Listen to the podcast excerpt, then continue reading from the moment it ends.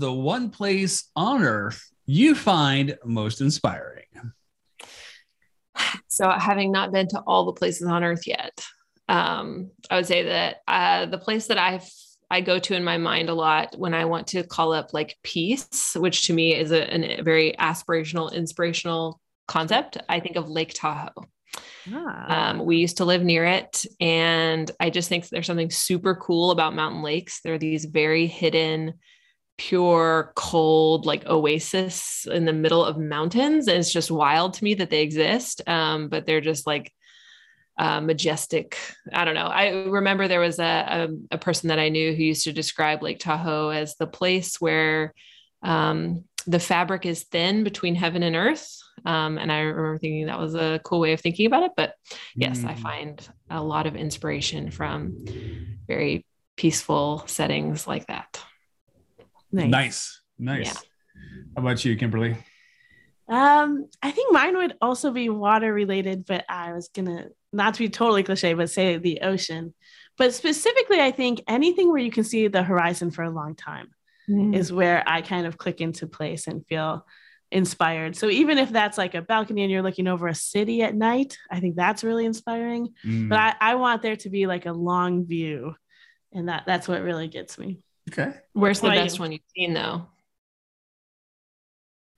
best view or like w- that image like what what what is a place that you've experienced that well I, would say at the ocean because mm-hmm. you have that and but also we've seen hotels in cities where if you have a balcony on a high enough floor yeah. and, and, the city is just lit up um, we've done that in chicago chicago's a gorgeous city especially at night um, even austin if you get the right the right view um, it can be really really mm-hmm. gorgeous yeah so I'm going to go with all night diners.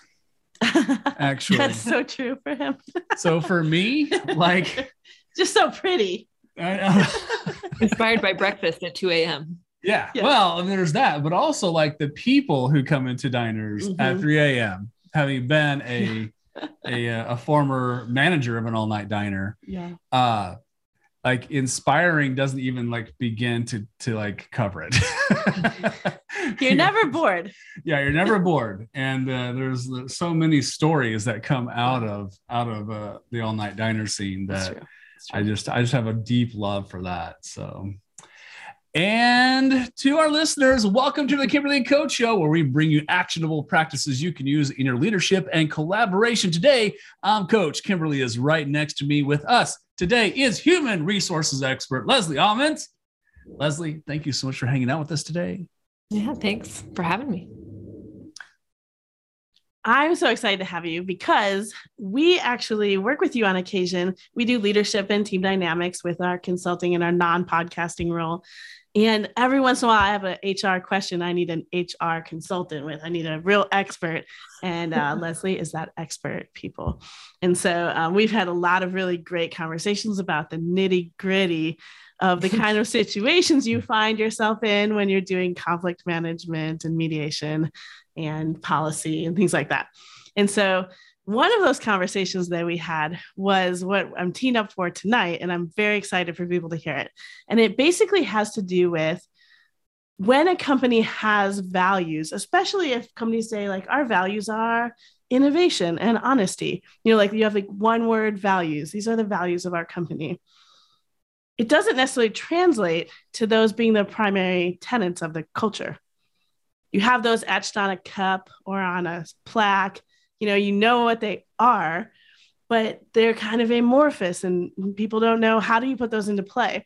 And so we had a great conversation a couple months ago about how we can make like, kind of put some flesh on the ideas of the values for our company. So i want to start with the question.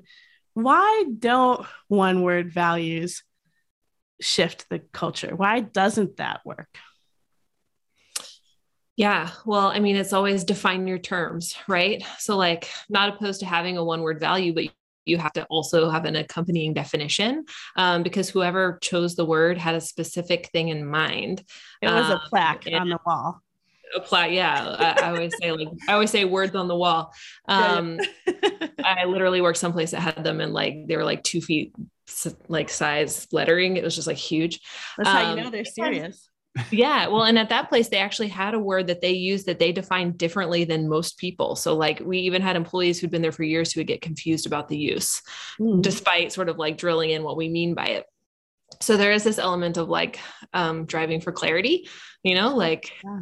You want things to be as clear as possible so that like you can um, communicate it to the employees and then like what we've talked about in the past is like to make values living, you have to integrate them into like all the areas of the business and the employee experience. And like to do that, they can't just be one word. like they have to have not only definitions, but also like a description of like what behaviors actually demonstrate the value and which behaviors undermine that value. And um, I, yeah, there's, I feel like at each sort of stage of the employee life cycle, there's ways you can use them um, and you need sort of different tools of talking about them um, to give them life to your point. Mm. Mm. Can you share an example of a value and what behaviors would demonstrate it and what would harm harm that piece in the culture? Yeah. Uh, so I'll actually use an example of one that we have right now. And um, when I first saw it, I was like, oh, it's a little cliche and it's growth. Because it's like, who doesn't want growth at their company? Right. Like, yeah. but they specifically defined it as growth mindset, like constantly seeking feedback, no ego. Oh, wow. um, so okay. it really is one of those things where it's like if you are defensive about feedback or if you want to do things your way and you, you're not open to other ways of doing things and it, and it actually gets complemented by our other values and the way they're defined so like there's actually sort of like a cohesive message across them but like we actually i end up referring to it a lot um, because you know like it's the very it's actually one of the quickest and earliest signs that somebody might not be a good fit for our sort of company yeah. culture in the interview process or even once they're on board is if they're like sort of instantly defensive to feedback or if they're not like always trying to grow and get better. Like people who want growth and have growth mindset have bring a certain energy to the way they work and the way they collaborate and things like that. And so even though i thought it was a little cheesy at first it's actually i think been very helpful in in being a litmus test for like hey will you thrive here like now there can be people who don't have a growth mindset who can still be successful in our company but like it's just going to be a little bit more uncomfortable. There will be some friction. It'll more uncomfortable conversations. Mm. Mm. What would be a behavior that would express that growth mindset if you were in leadership mm-hmm. as you're trying to? Um, I would, yeah.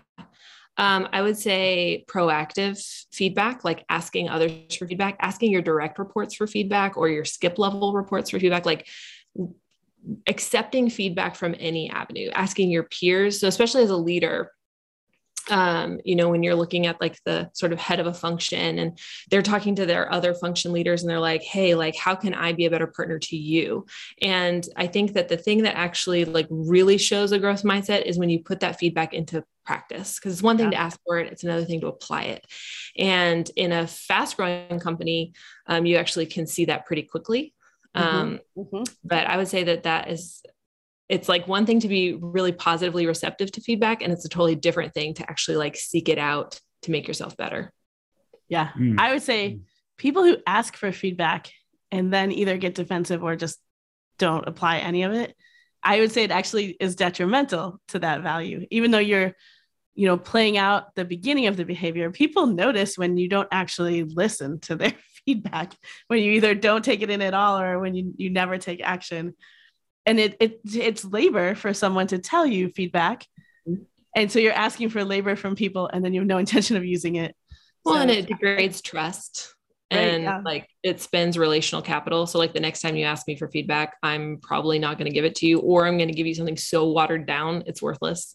Right right. So like then then no one's getting better. You're doing just great.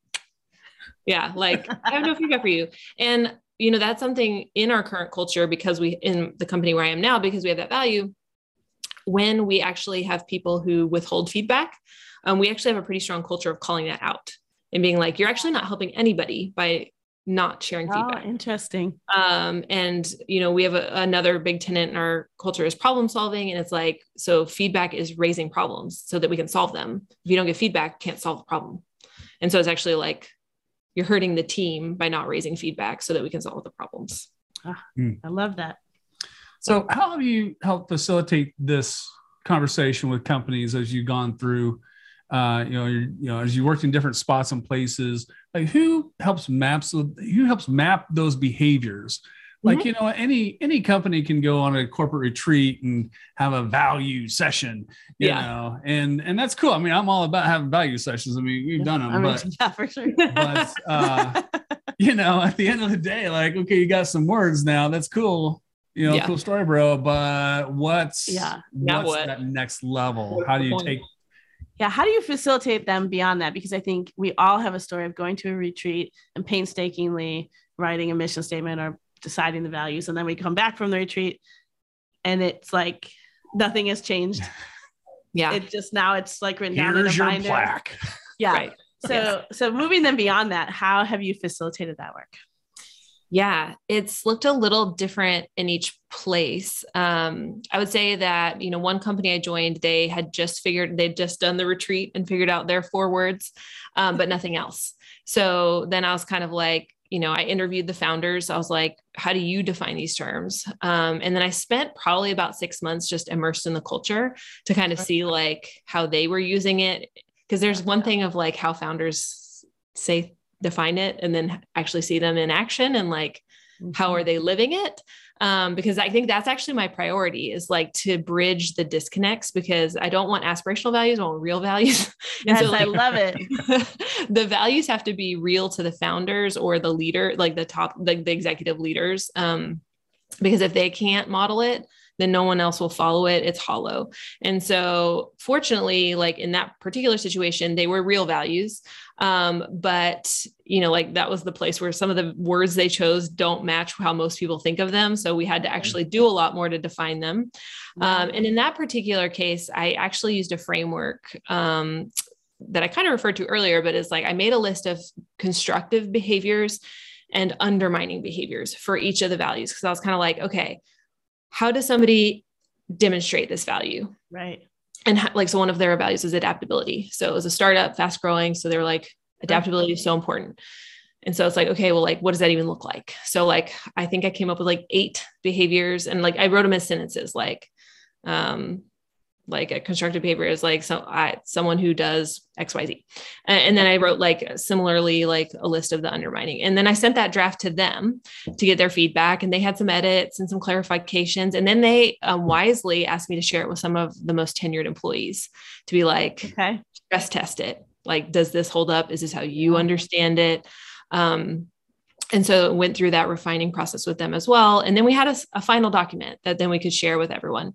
Um, and then we used that as the basis for um, writing out like a more in-depth um, values assessment in our performance reviews oh, used it with that. managers to help them like learn how to coach better to performance because mm-hmm. with performance it's not just what you get done but it's also like how you do it right? Like so you can have sure. somebody results but they're a jerk and like no one wants to work with them. So like how do we actually like do things that sort of match the values of the company?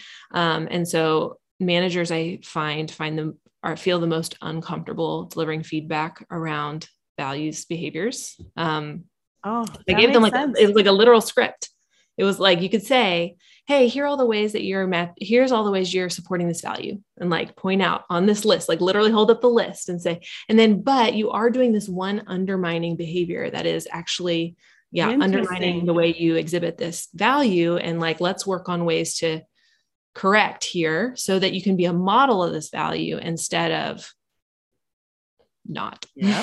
if you will. Uh, I love that so that's one framework. You know i've also been places where they um, are uninterested in fleshing out the values because they're like we think what we have is good enough. And i was like this is a word salad. This means nothing. Like we don't refer to a word salad.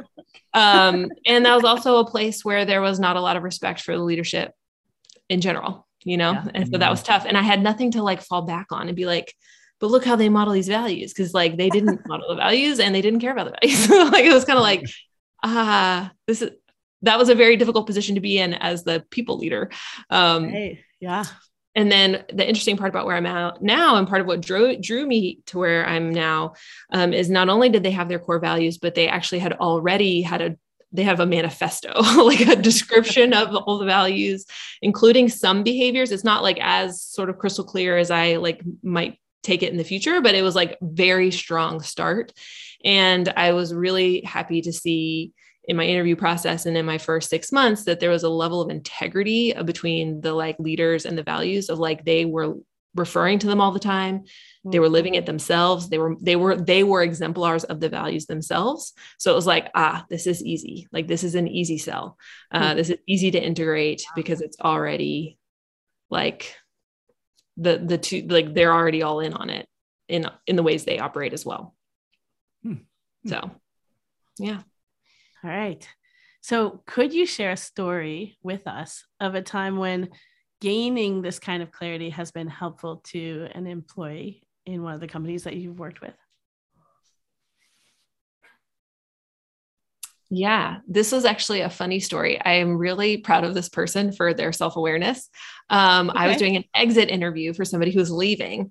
Um, and I was like, Hey, like, can you give me any feedback or any like thoughts like, about like what sort of pushed you to leave? Uh, or like what was kind of the, the decision factor? And she was like, Oh, I actually figured out when we rolled out the core values that I was ultimately going to leave. And I was like, Oh, really?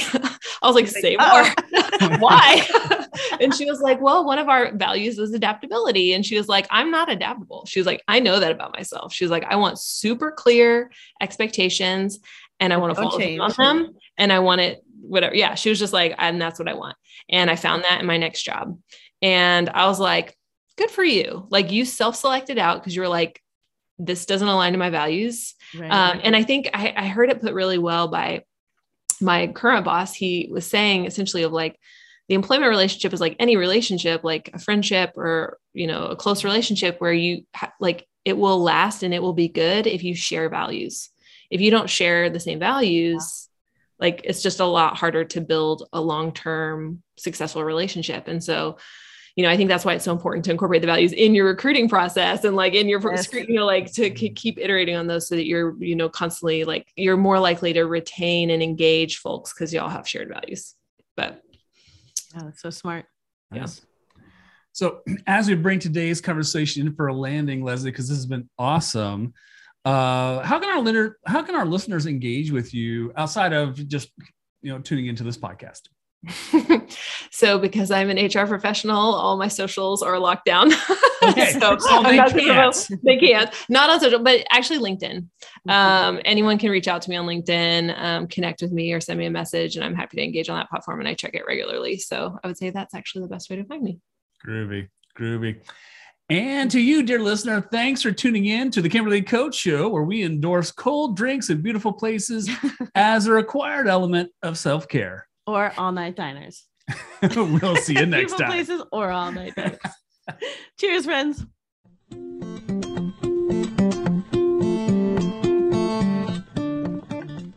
Okay, so that was exhilarating for me, partially because I deal with this kind of thing so often. And the other reason is because Leslie's so brilliant at, at creating systems that really allow you to have this kind of a conversation. And so the yeah. thing that is standing out for me is just how hard it is sometimes to try to address when someone is not a culture fit. Because it can sound like, I just don't like you, you suck, which is not necessarily what's happening if it's not a perfect fit. Um, and sometimes sometimes it is what's happening. but and it also isn't, you know, like it's it could it can't be because people are afraid to act that they'll show their prejudices and their biases, you know.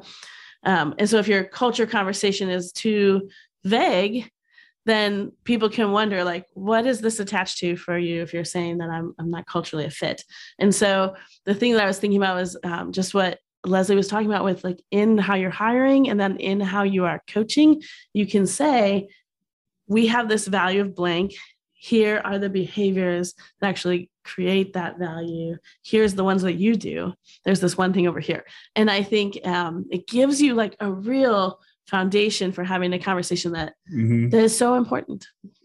Yeah. Yeah. Uh, the thing I really appreciate that she brought out was, you know, in in doing the whole one world values, like when she was talking about growth, okay, I never would have attached any of those thoughts to Yeah. that value.